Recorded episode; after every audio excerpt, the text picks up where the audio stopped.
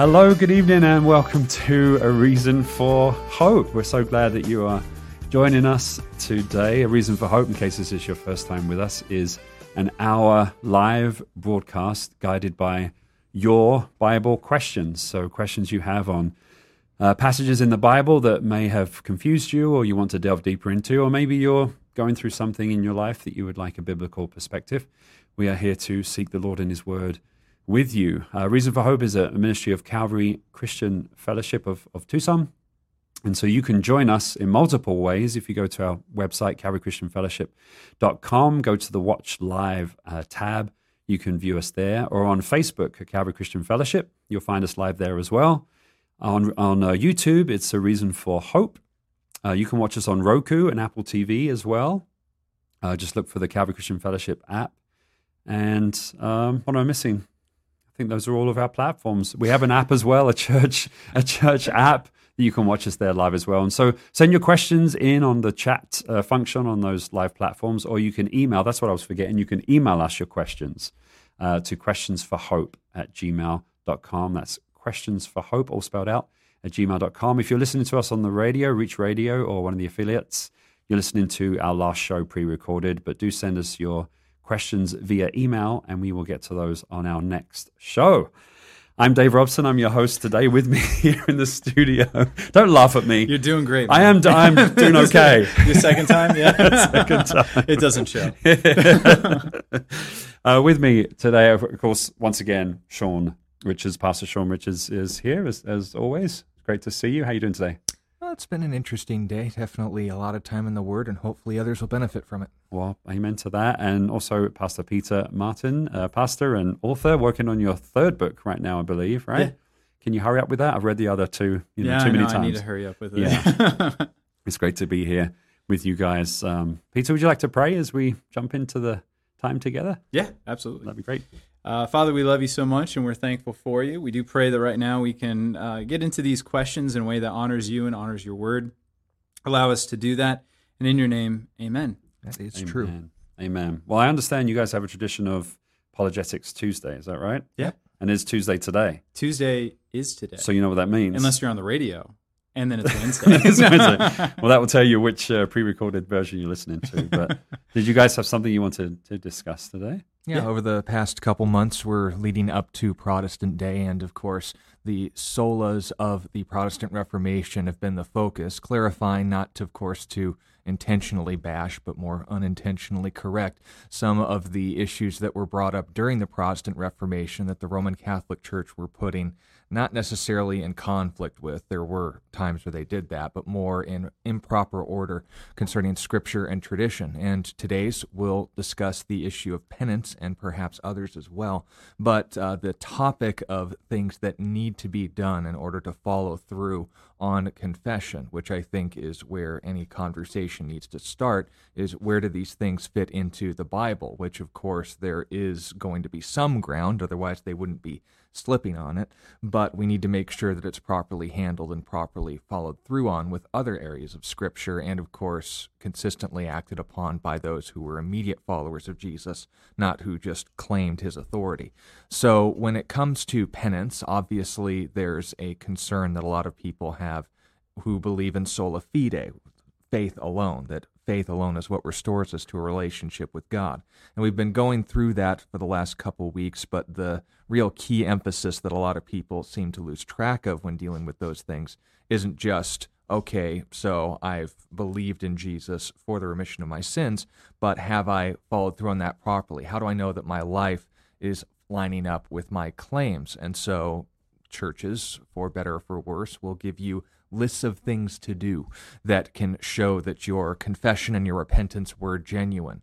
While the desire to have a settled heart is not necessarily a bad thing, doing it in conflict with Scripture is. We want to put truth before our feelings, to quote a Jewish scholar of our modern day.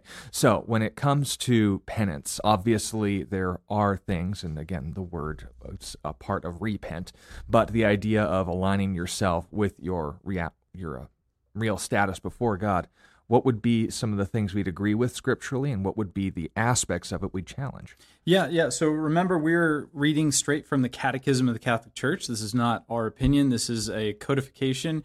Uh, that I think was done the last 30 years by the Catholic Church to help condense down their various doctrines. And we're going through what are called the seven sacraments. So, uh, the sacraments of the Catholic Church, I don't have time to kind of go into the full detail, but they're essentially efficacious symbols of grace. So uh, the ones that we've gone through so far is we've gone through baptism, we've gone through Eucharist, and we are now getting into penance. Now, the reason why these three in particular are so important is because the Catholic Church would teach that these actually do have efficacy in your ability to access the grace of God. So it's not that you can't be saved by faith, it's that that faith based salvation doesn't have effect unless you are engaging within the various sacraments. So, uh, this is again from the Catechism of the Catholic Church regarding penance. This is what it says In imparting to his apostles his own power to forgive sins, the Lord also gives them the authority to reconcile sinners with the church. This ecclesial dimension of their task is expressed most notably in Christ's solemn words to Peter I will give you the keys of the kingdom of heaven, and whatever you bind on earth will be bound in heaven Whatever you loose on earth shall be loosed in heaven. The office of binding and loosing, which was given to Peter, was also assigned to the college of the apostles united to its head. The words bind and loose mean whomever you exclude from your communion will be excluded from the communion with God. Whomever you receive anew into your communion, God will welcome back into his reconciliation with the church and is inseparable from the reconciliation that they have with God. Right? So very clearly what they're saying is if you sin, if you commit some sort of a sin within the Catholic Church, in order to have reconciliation with the church, you have to go through this process of penance, which is where you go to the priest. Uh, you guys are probably, I don't know, if you're not a part of a Catholic church, you may have seen movies where, you know, they're sitting in their confessional booth. there's usually like a transom separating them of some sort.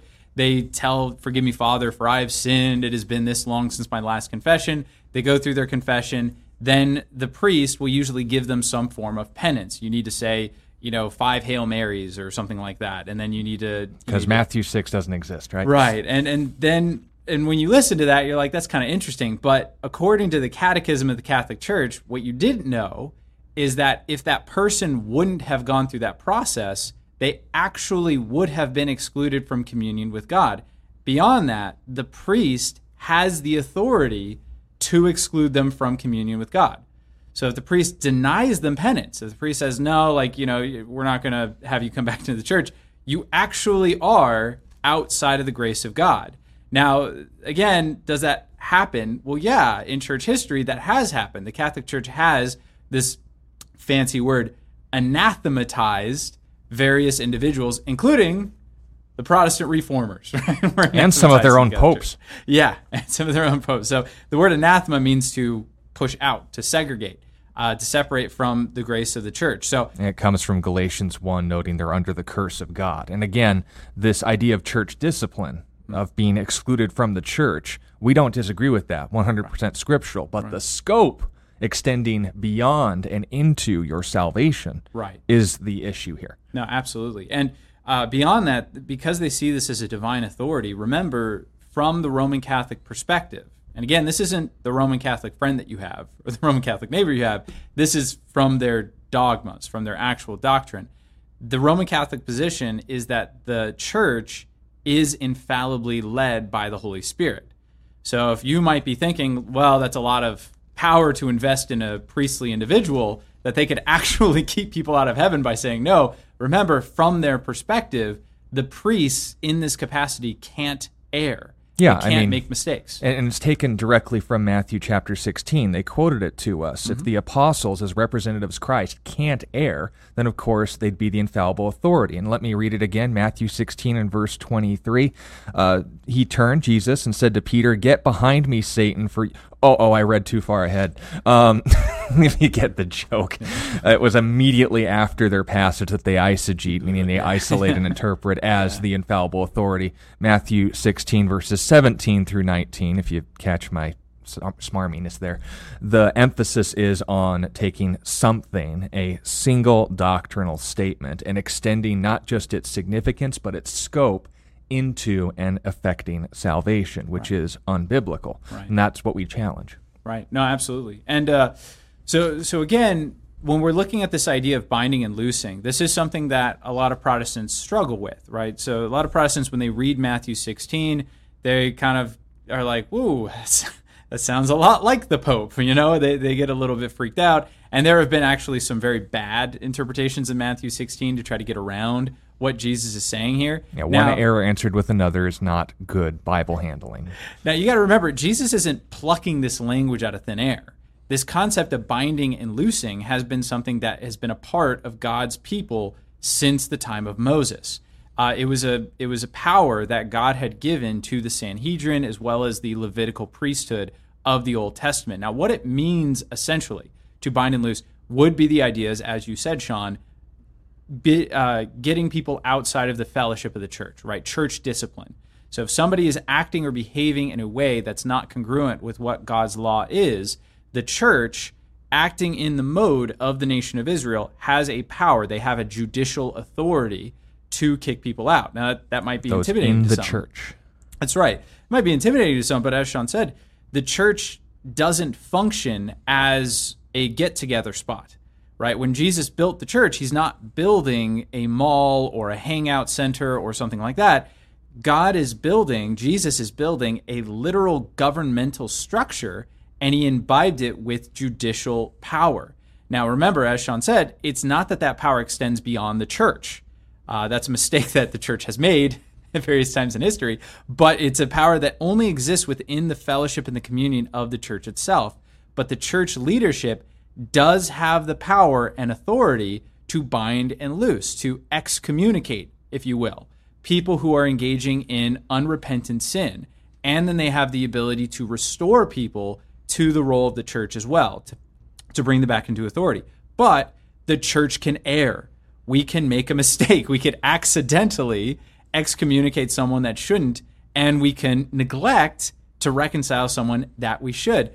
Do we have any examples in the New Testament, the early church, of the church blowing it on this binding and loosing principle? Well, if I can go off the back of my hand, there are some where the church definitely uh, jumped the gun as far as racial issues are concerned.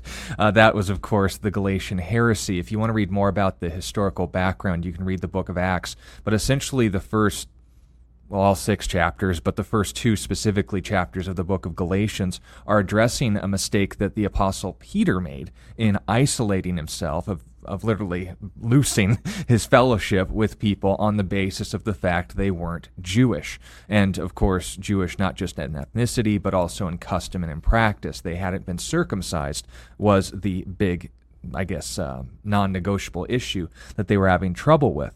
So, when it comes to the church's judgment on this matter, it got so heated that when Paul the Apostle was rumored to be messing around with those unclean Gentiles, he had to literally call to task the entire church and say, uh, Isaiah 11 and verse 10 says what it says. In the Messiah's name, even the Gentiles will hope. And it goes on to say that in chapter 42, I believe.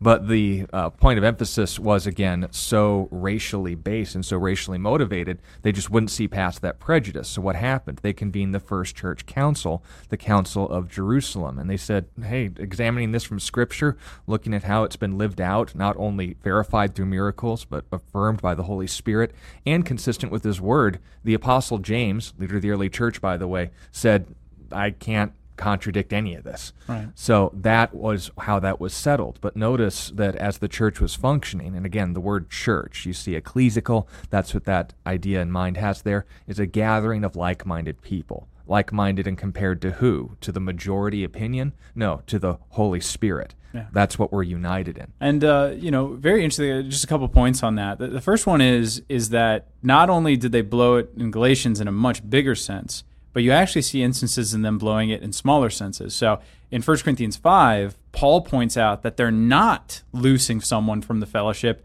that they should. Right, a guy who was having sexual relations with his mother, maybe stepmother, but you know, Yeah, because that's so much better. yeah, it's so much better. Uh, and then in Second Corinthians, uh, there's a lot of insinuation that it's the same guy has actually repented from the behavior that he was engaging in, and they were not binding him again. They weren't bringing him back into the fellowship, and Paul has to call him out on that. Uh, Paul also calls out uh, the, the church that Timothy was over in Ephesus in First Timothy, where they're not once again loosing certain individuals from their fellowship for their heretical teaching. So you do see instances where this happens. You see instances in the Book of Revelation where whole churches are off in this, and Jesus has to threaten them. Where he's like, "What are you guys thinking? You've invited Jezebel into your church." You know, like there's so there are many instances in even in the early church where the church completely blows this. So remember, it's not infallible. So why should we read Jesus' words that seem pretty clear cut? Whatever you bind on earth will be bound in heaven. Whatever you loose on earth will be loosed in heaven. In an other than literal meaning. Uh, now, remember, Jesus actually talks like this multiple times throughout his ministry. So he says things to the effect of, Whatever you ask in my name will be granted to you. So it seems to be saying your decision moves heaven. But if you continuously read Jesus in that fashion, you get a lot of heretical and anti logical statements from the mouth of our Lord. The more logical and better interpreted way of looking at this, that again fits into what we see in the early church and throughout the rest of the Bible, is Jesus is not saying what you do on earth moves heaven, but he's instead saying heaven's position is fixed, and if you align with it, it will be honored. In Jesus' name. That's the point of emphasis. That's right. So uh, once again, it's very interesting. Uh, I don't think we have time to really get into the Pope right now. Do, do you do you want to get into that today, or do you want to wait for another time? Eh, we'll see how the questions are looking. What do you think, Dave? All right. Uh, it's up to you guys. We have a couple of questions coming in already. We have um, a few comments coming in about the new studio and the new digs. People like it and the different camera angles, and it draws you in and it's engaging. So, So, um, for the sake of what we've been discussing on penance and so forth, as long as Scripture is the focus, I think that's clear. But what have we discussed so far, just for the sake of those listening? Uh, yeah, yeah. So the the idea of penance is once again a Roman Catholic view that once you sin, in order to be reconciled to the church, you have to go through this this process of penance, where you confess to a priest and you go through some sort of obligatory uh, penance process, right? Where you have to do something to yourself to prove your loyalty to the church, and then through being received back into the church, you're literally being received back into heaven. So, from the Roman Catholic perspective, you can lose your salvation and regain it multiple times. Now, interestingly, one more point that I want to point that I want to illuminate here is that some Protestants have kind of thrown the baby out with the bathwater when it comes to this tradition, which is one of the limitations and problems that permeates the Protestant movement as a whole. Because we have such offense to some of these practices that were happening within the Roman Catholic Church, we're cutting down the tradition without acknowledging that there's a reason why the tradition exists, right? So they went too far. They said that this is necessary for your salvation, but there was a reason why the Catholic Church instituted a process in which someone could confess openly to the pastoral staff and to be reconciled to the body through a penitentiary uh, penitentiary type of movement. Now, the reason why it's in there is because it's in the Bible. In James 5:16 it says confess your trespasses to one another and pray for one another that you may be healed. In Galatians chapter 6 verses 1 through 2, the apostle Paul encourages he says, uh, "You who are spiritual, if you see such a brother overtaken in any sin, you should restore such a one in a spirit of gentleness." So you have various instances in the New Testament where the church is encouraged to confess to one another and be accountable to one another and help one another out in their spiritual walks. Because the Protestant Reformation is like, well, you know, penance is garbage, that's not how you get saved. They've unfortunately thrown out the process of confession as well. So you don't see a lot of confession happening within Protestant churches, and that's horrible because what it's done is it's created environments in which people are hypocritically behaving in a way where they feel like they're above the law. They haven't violated it, and therefore they don't need to be restored to the body or the fellowship. They don't see their individual sins as harming the body of God, and they definitely don't see as though they have to give account to the body of God for their behavior. So there's a lot of negativity in the Protestant neglect of the traditions that came before us. So again, we have to be very careful as Protestants. Don't throw the baby out with the bathwater. This is why, uh, you know, our pastor Bo Alette had to actually start a group where men can come and confess to sexual sins, which both me and you are members of. And he tells us all the time, he's like, I wish we didn't have to have a group. I wish that people would just come to church and see the church as their group, that they can confess to these kinds of things and they could find accountability within the body writ large and find that type of uh, beautiful communion that we see in James 5.16. So it's very tragic that that's happened, but it's important to understand why the Protestants got rid of this tradition in the first place, but to also recognize maybe there was some wisdom in the institution of this uh, tradition, even though it went too far. Yeah. So, in full summation, just note this in John chapter 20 and verse 21, Jesus speaking to his apostles post resurrection said, As uh, peace be to you, as the Father has sent me, I also send you. And when he had said this, he breathed on them and said to them, Receive the Holy Spirit then said, If you forgive the sins of any, they are forgiven them. If you retain the sins of any, they are retained. The assumption is, okay, this is passed to everyone who's acting with the authority of the apostles, which the transmission of you have to isolate and misinterpret a lot of scripture in order to support. But if on the other hand we're asking who forgives sins but God alone, that's who we're acting on behalf of, the Holy Spirit. So if that's our goal and that is our focus, then he is the one who will again lead us into all truth. That that is the goal and focus of all confession to say I'm bringing this before God, I'm walking in the light as he is in the light, and I'm knowing that if I confess my sins, he is, not the church is, the one who was faithful and just, forgive me of my sins and cleanse me from all unrighteousness. Confession is something we should pursue, but wisely and also doctrinally. But make sure that it's also not extended in its scope, that it affects our uh, assurance of salvation. That's what's key. Our assurance is in nothing less than Jesus Christ and his righteousness, to quote the old hymn.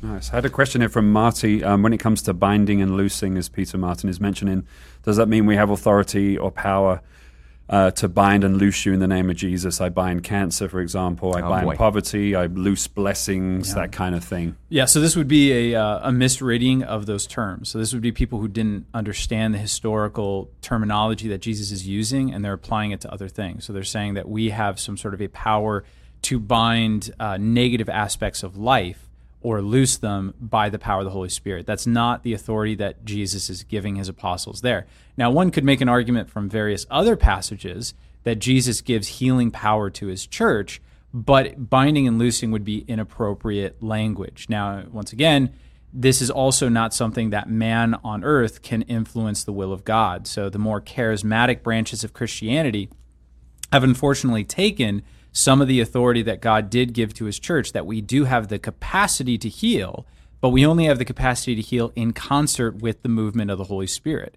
So the Holy Spirit can choose to heal people, but almost never, and this is really interesting, almost never will the Holy Spirit act in, in a healing manifestation that is absent from the movement of God's body. So in other words, why does it why is it that the Holy Spirit waits for Peter and John to grab the man who's crippled and say, In the name of Jesus, walk. Why did he wait? Why didn't he just do it? If that was his intent, why work through man? Well, it's because that's God's uh, perennial intent is to work through man, is to always allow mankind to be the arbitrator of his glory. This is what it means to be made in the image and likeness of God. So while God will work through, the Holy Spirit will work through the behavior and prayers of the church, it doesn't mean that he's bound to our whims. So God no matter work through us. That's right. So it doesn't mean that just because I want someone to be healed, the Holy Spirit will choose to heal that person. And we do see instances in the Bible where God does not choose to heal some very faithful people. The Apostle Paul being the classic example of this. 2 Corinthians 12, uh, Paul literally says that he prays three times that God would deliver him from some sort of a thorn in the flesh. We don't really know what it was, but God says no says, My grace is sufficient for you, for in your weakness my strength will be made perfect. So uh, not only do I, I believe that I, I really appreciate the question, but not only do I believe that it's an inappropriate reading of binding and loosing, but I also think it's an inappropriate application of what the church's authority is. Mm. Yeah, and thank you, Marty, for that for that question and clarification. Question from Maxwell: Are angels perfect, or do they make mistakes? Was the angel Gabriel perfect and then made perfect when he chose not to rebel like Satan? Um, and what does it mean that we will judge angels? is the question for Maxwell. Thank you for that question as well. Okay, a few passages there. I guess uh, what is an angel? An angel isn't a what, it's a what they're doing. It's a description of their job, not their genus, as I oftentimes say.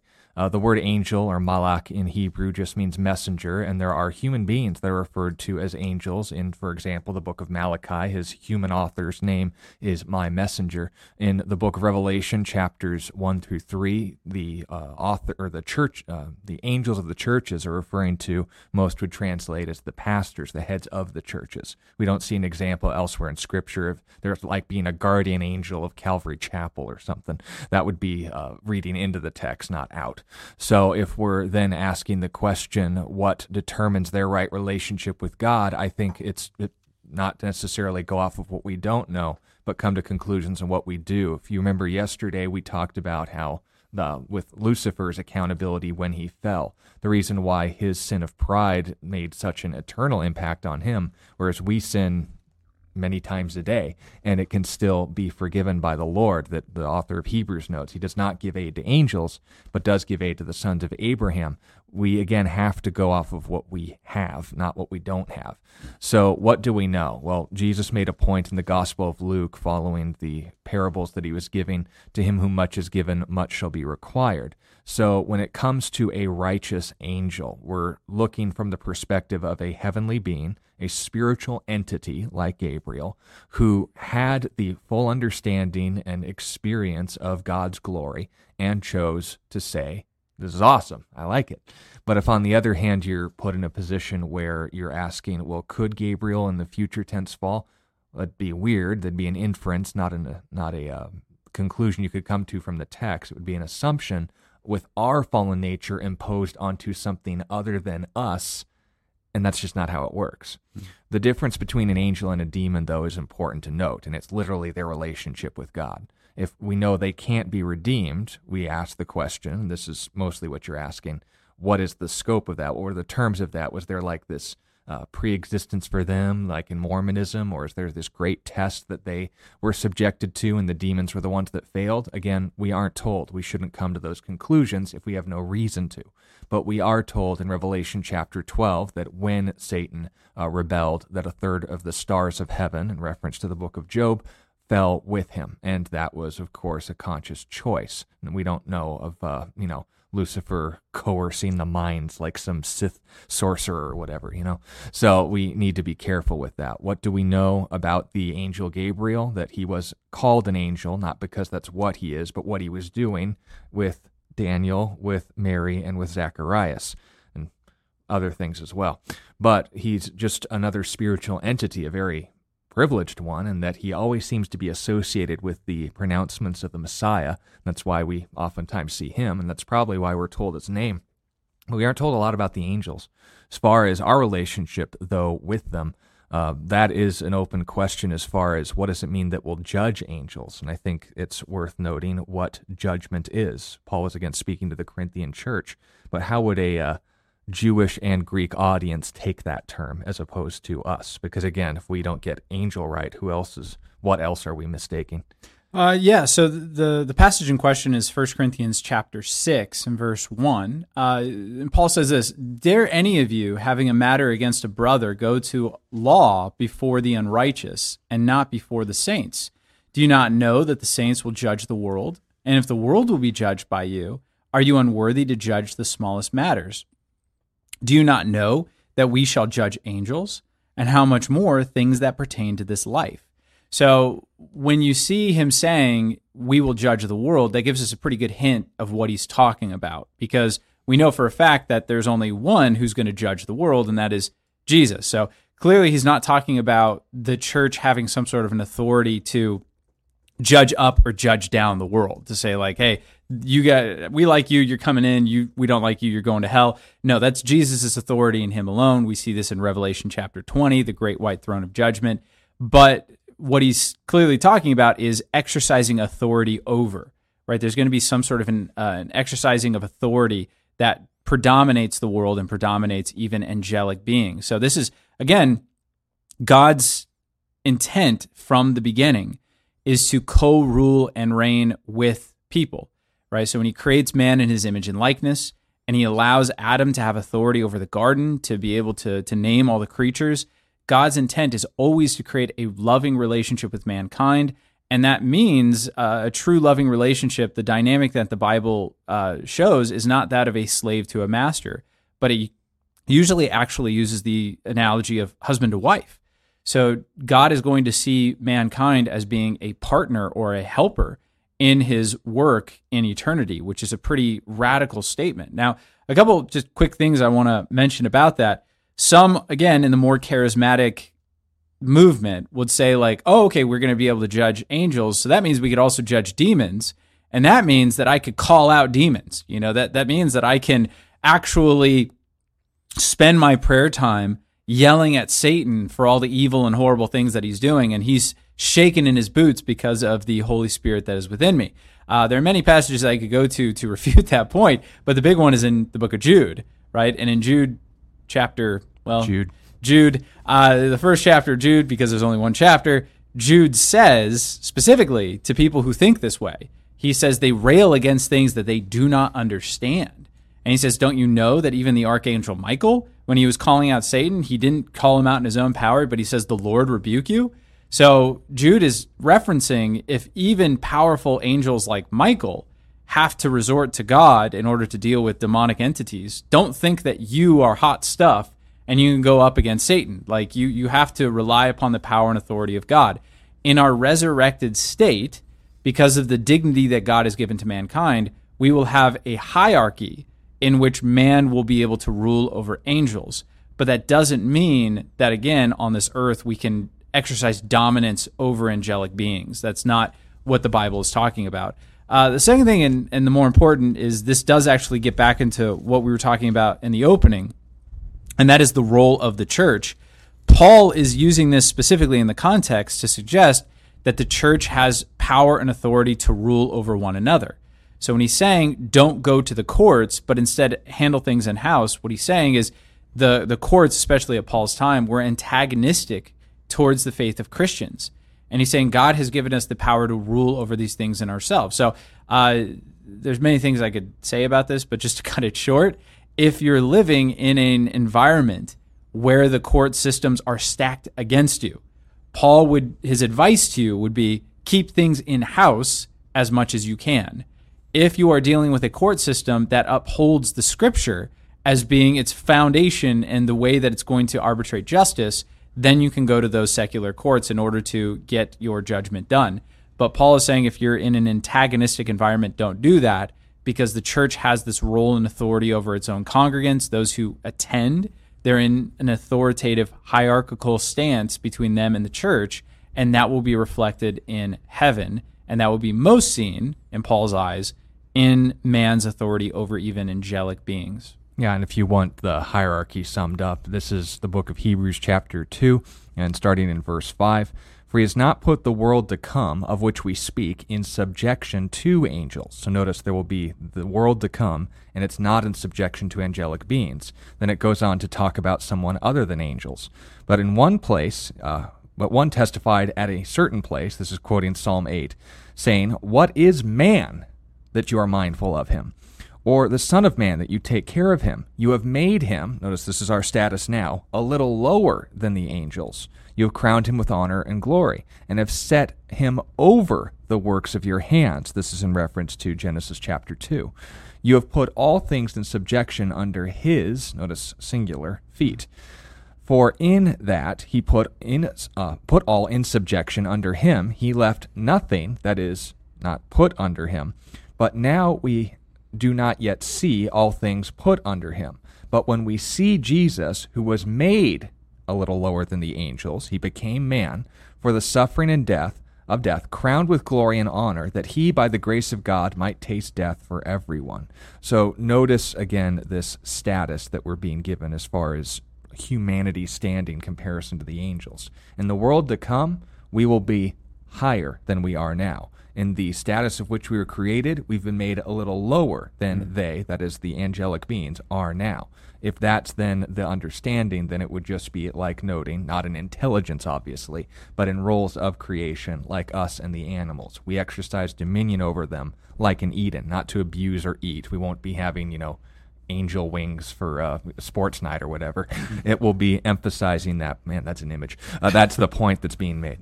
Yeah, thank you so much, and thank you for that question. Um, we have a question here. Apparently, the uh, creator of VeggieTales has caused a stir, saying that uh, he's pro-choice on abortion. Mm. Um, and the the general question over this is, what should the Christian response be? Like in this case, should we boycott watching VeggieTales? And I think about this as well as far as songs. You know, some of these uh, groups, as a worship leader, some of these groups that write a lot of worship songs, put out a lot of worship songs, and then come out saying that they are, you know, evolutionists or whatever. Should we then boycott that whole institution? Um, what should our response be to that? I think, again, just my opinion here, not doctrine. It's going to have to be a person by person act of discernment as far as the kind of content you take in and why. Are you doing this, motivation wise, in order to support the artist or because, and this is why you're watching it, supporting their product?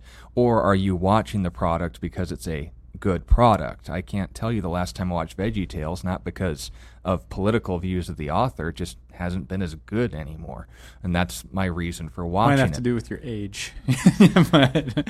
I watch things that are not designed for my demographic, and not only as a brony, but you as a Disney Princess fan don't get to talk either. I don't care if you have a. This daughter. is a safe space, guys. Okay, safe. You can. you may not be their demographic, nor is most of their audience. But the point being made is, you go to like their first film, Rack Shack and Benny. What is it? It's a albeit humorous, but almost carbon copy of Daniel chapter three, I believe. Or uh, no, was it Daniel three or Daniel four? I believe three, yeah. Uh, on the other hand, you go to the uh, Indiana Jones parodies or uh, some of their attempts at retelling the accounts of Joseph, but doing it in a Midwestern setting it's a fun cartoon. Just have fun with it. But if, on the other hand, you can't distinguish from the art and the artist, then the first challenge to that mindset, again, opinion, not doctrine, is how do you be consistent with that?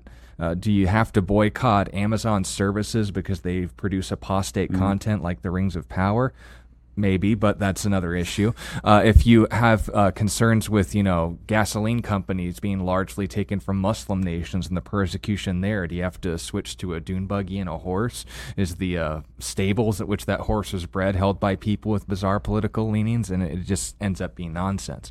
If on the other hand, you'd say, okay, to this point or this movie, this show, I see something godly in it. It either gets my nose in the Bible or it's not currently poisoning me. That's a plus these days. Sometimes the most we can ask for. I'd say just stick to the art, not the artist. But if mm. you can't do that, and this was uh, a, a personal conviction between my father and I, then distance yourself as you are convinced in your own mind, referencing Romans 14. And uh, putting this into practice, it was the reason why my father and I don't, don't uh, go to Chick fil A as often anymore. Mm. We used to go to it on a weekly basis, but not because we just love their food that much. You can get chicken in a lot of places. But because they were taking a public stand for biblical values, mm. we wanted to support that. That was our reason for going. And then being consistent, which is our hope, when they stopped donating to Fellowship for Christian Athletes, started donating to churches that were putting on the uh, page of their website videos of them bringing women to abortion clinics, and of course, going out and basically throwing every value apart from closing on Sunday, as far as the Bible is concerned, out the window, and being abusive, by the way, as far as our local establishment is concerned, towards members of our church that used to work there. We didn't want to go anymore.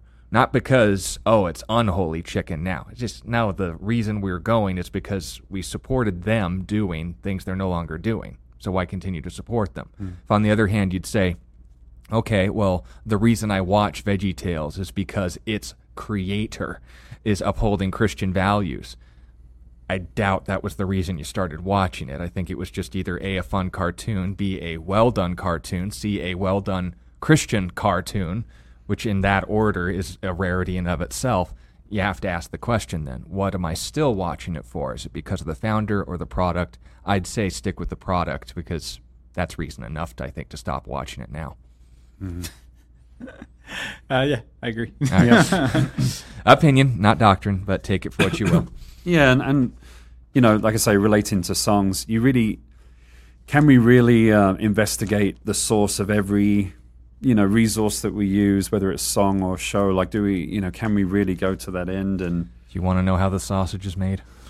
right? Yeah, exactly, exactly. We we can't, but but like you say, our conviction, um, seeking those convictions be, before the Lord. But I have had, you know, people in the church, certain songs, even lyrically, you know, come and say that they were sort of stumbled by it or something, and you know, I could make an argument for for why they shouldn't be, but the the ultimate thing is there's a lot of other songs and you know a lot of other shows, and if that's your conviction before the Lord, then then certainly follow those convictions. But Yeah. yeah, thanks so much. Uh, question from Jorge: Why was Eve created after Adam? Um, and then he's also mentioning, "I do not permit women to teach. Why not? And why didn't God do things differently?" So really, question around Three part questions. Um, make Yeah. Eve first because he didn't Anything make Eve wanna throw in? first. I don't know what else can be said for that. But if uh, we're going to ask the question again, what was the second part to it before the sec- First Timothy two thing? about not uh, permitting women to teach. Okay, so, so I guess the is the roles of men and women and the the order of creation and the authority and those you know general things. Well, you Go. know, you know, you know how fond we are of hypotheticals. What if God made woman first? Then He would have also have made other things differently, but He didn't. So let's just stick with what we've got. If, on the other hand, we're going to say, and this is the oftentimes the challenge here, does that mean that men are superior to women? In the same way that you know order of creation is determined on the other things. Well, you'd have to take that to its logical end because animals were created before us yet we're an authority over them. So obviously, it's not an issue of chronology here. If, on the other hand, you're going to say, oh, well, you know, uh, Adam was created over Eve in authority, therefore that shows that he's superior to her. Again, this illustration is applied in Scripture regarding members of the Trinity in status and function, and the Son isn't inferior to the Father in his status as God. So I can't say as well that women are inferior in status as humans. So that's an inconsistent conclusion. I think we'll just go to the passage. Why does it say? What is it saying, first of all, when it says, I do not permit a woman to teach or have authority over a man? Does that mean that A, she's not allowed to talk, period, in a church setting, and Titus 2 doesn't exist? Or are we uh, letting our culture dictate biblical terms here? Yeah, no, uh, said, very, very, very timely question. Very good for our culture we live in right now. Uh, so, First Timothy chapter two, uh, verse. Let's start in verse nine. In like manner, also that women adorn themselves in modest apparel, with propriety and moderation, not with braided hair or gold or pearls or costly clothing, but which is proper for women professing godliness with good works. Let a woman learn in silence with all submission, and I do not permit a woman to teach or to have authority over a man, but to be in silence. For Adam was formed first, then Eve, and Adam was not deceived, but the woman, being deceived, fell into transgression. Nevertheless, she will be saved in childbearing if they continue in faith, love, holiness, with all self control. So, Paul is again he's organizing the church structure in first timothy. That's that's the purpose of the book is he's instructing his protege on how to order the church in a way that honors god. Now paul sees everything in the church as being something that should directly reflect some aspect of god's glory. So he's not just arbitrarily saying this or that. And if you notice his reasoning in first timothy chapter 2 for assigning particular roles to men versus women has nothing to do with competency right? So it has nothing to do with, well, I feel like men are smarter than women, so therefore women shouldn't teach. It's their roles within the church are supposed to reflect a very unique thing about God and his glory. So when he talks about the order of creation, we have to remember, and Christianity is very unique in this, Christianity has a doctrine called the Trinity.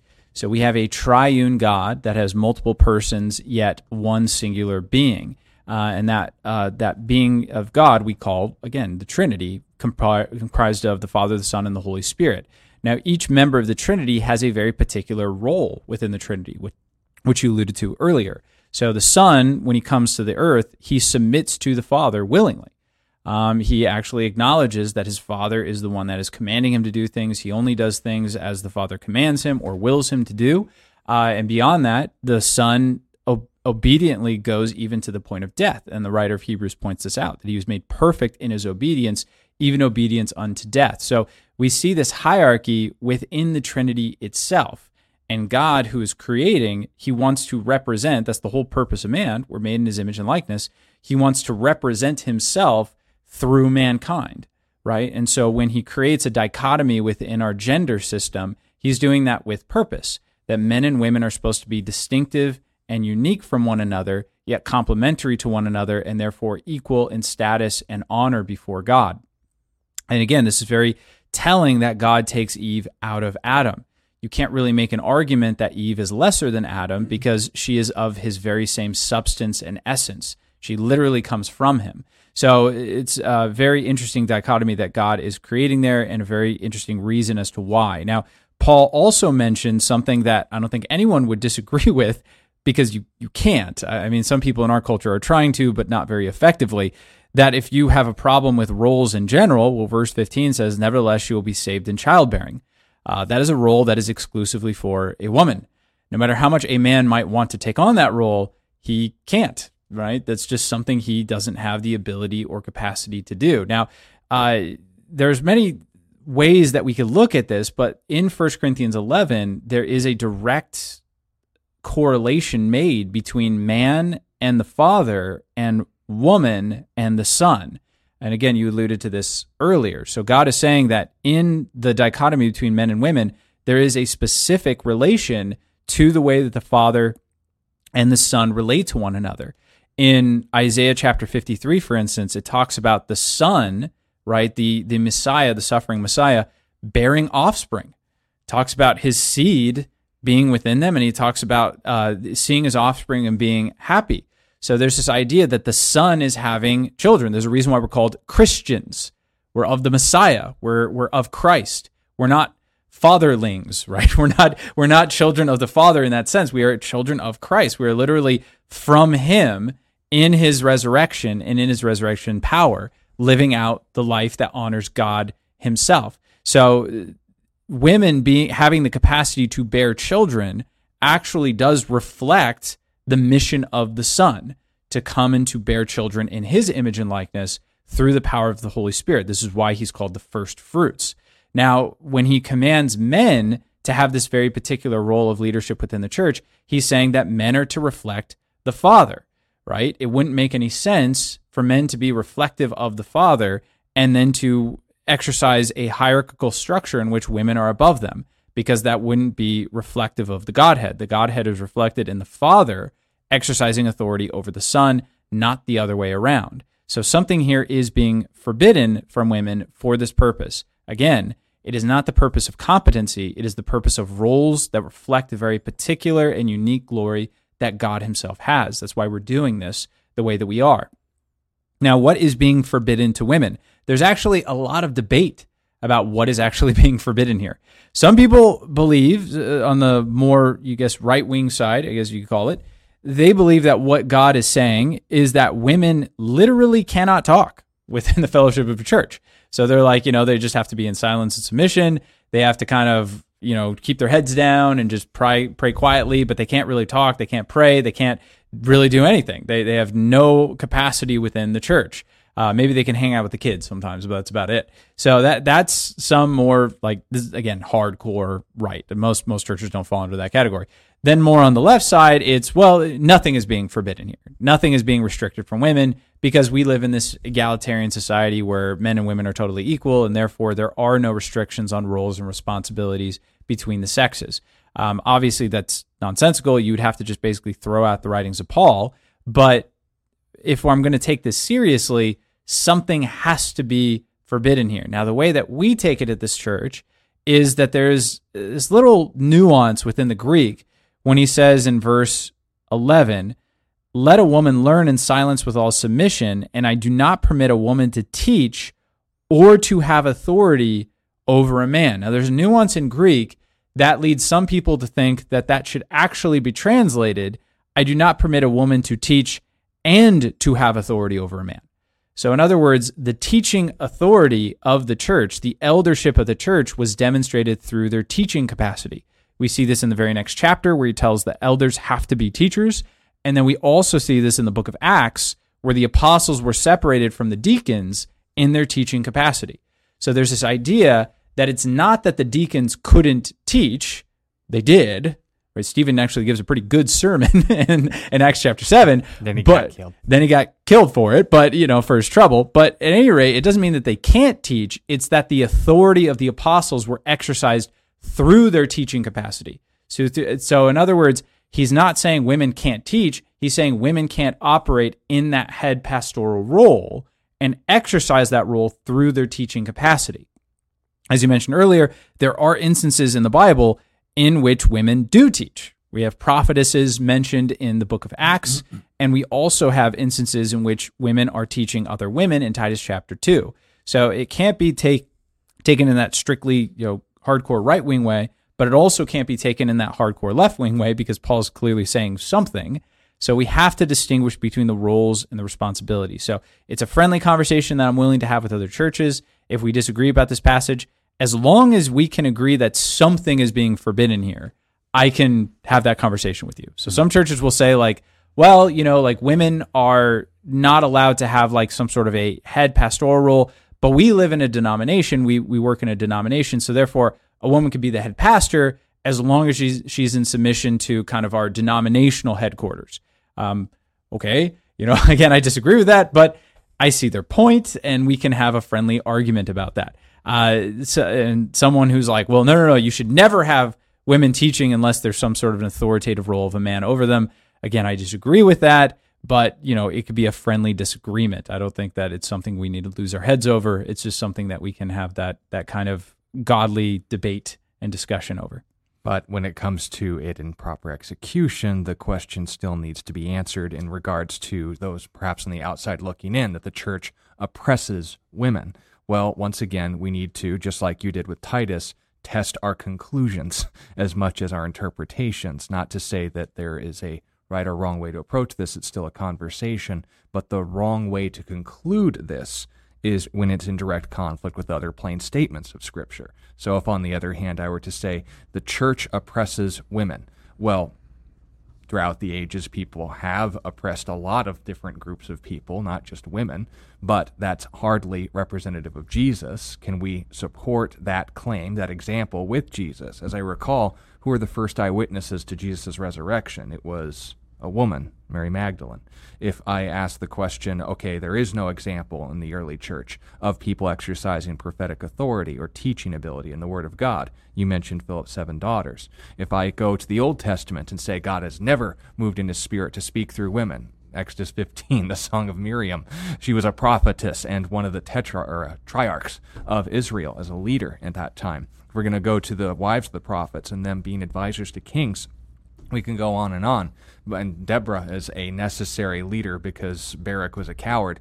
The point of emphasis needs to be okay, your interpretation is that's oppressive. My passage would directly conflict with that interpretation, so we should revisit it. As far as its execution goes, that remains open and needs to remain friendly. But if people are being hostile with you about this, make sure that you check them with reality. And if they don't regard that, then nothing you say would matter anyway. Hmm. Yeah, and I guess I would just follow it up by saying, like, I think in our modern day, anyone would see hierarchy structures as being necessarily oppressive, right? So there's this view that came through um, in you know the 19th century through Marxism that any type of hierarchy is necessarily an oppressive system, and therefore this egalitarian viewpoint that we have that predominates our culture, the idea that unless everyone has total equality, there is some sort of oppression that is happening. Uh, that philosophy is the one that has corrupted this ideology that there there has to be absolute equality within roles otherwise there's no equality at all. Uh, that's that's a really weird way to put it but it even gets to the heart of, of some of the feminist speakers right? Where the feminist speakers would agree with me. They'd be like yeah it is oppressive that women have to bear children. That is an oppressive role. So any distinction between men and women would be seen as a as a form of oppression and therefore needed to be gotten rid of. So we have to also be careful of like, okay, well, if you believe that, if you believe that any form of hierarchy is oppressive, really not much we could say then, because th- then you're saying that we have to throw out all rules and we have to throw out all roles. in general. Um, I, would, I would have to have a very different conversation with that person, not just what does the Bible say about this, but how did you come to the conclusions that all hierarchy is oppressive? And then you'd really have to look at the Godhead and see something very strange, because again, the Godhead functions in a hierarchical system. The Father is over the Son and the Spirit. So, um, yeah, it's interesting. Mm, thank you. You have a, question here, very briefly. We're almost at the end of our time here, but from Mac D. Does being broken in spirit bring us closer to the Lord? I don't want to think I'm doing good when in reality, deep down inside, I'm broken and lost and need a Savior in my life, which is humbling. And first of all, our hearts go out to you, Mac, and um, we will be praying for you. But, um, you know, is that dark night of the soul or dark season? Um, does that bring us closer to the Lord? Does God has purpose in that? And again, we just have a couple of minutes here, but any thoughts on that? Well, humble yourself in the sight of the Lord, and He will lift you up. Remember, that's a two step process. If we don't allow the second step to take place, then it's just depression for depression's sake. I, that's not the point of the passage. We humble ourselves in the sight of the Lord because we need to be. James was making the point in light of the fact that we need to be broken over our sin. But if we don't follow through on that and realize, I've been redeemed from it and rejoice, then we're missing the whole point as to what that humbling was supposed to accomplish. God doesn't want us to be dejected, He wants us to be brought back to reality. And if that reality needs us to be knocked down a few notches, then don't think, well, if I knock myself down all the notches, that means I'm super saved. Yeah, yeah. And I would also mention that uh, Jesus says, Blessed are those who mourn, for they will be comforted. Hmm. Right. So in our culture, I think there's a, a shame attached to any type of mourning or grief and uh, that's a really unfortunate thing. But a lot of people feel embarrassed, right? So when I do hospital visits, people feel embarrassed to cry or weep openly uh, because they think it's some sort of a shameful behavior or something like that. So I think that also could be taken in the sense of is it good to be broken before God in the sense of sorrow? And the answer is yes, because the only way that you're going to receive comfort is if you're willing to grieve openly before the Lord. And comfort is an amazing thing. It's not God removing pain, but it's God's presence within pain. And I'll tell you that the times in my life where I have felt closest to God have been in times of grieving. So, mm. yeah. Awesome. Well, we are at the end of our time. Mac, we will, um, I assure you, when we come off air, we'll pray for you. Um, I kind of feel your pain there over, even over the chat. Thank you so much for joining us. Um, again, here on A Reason for Hope. We'll be back um, same time tomorrow, Monday through Friday, 5 to 6 p.m. Thank you so much for your questions. Thank you for joining us, and uh, we will we will see you next time. God bless you guys.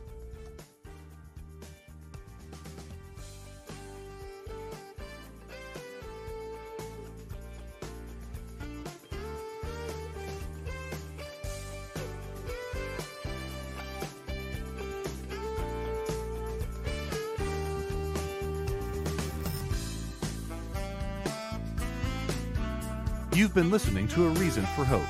Thank you again for joining us as we continue our journey through God's Word, one question of the heart at a time. Until we meet again, we would love to connect with you. You can text or email your questions to questionsforhope at gmail.com. You can also find out more about our ministry at calvarychristianfellowship.com. And be sure to join us next time on A Reason for Hope. A Reason for Hope is an outreach ministry of Calvary Christian Fellowship in Tucson, Arizona.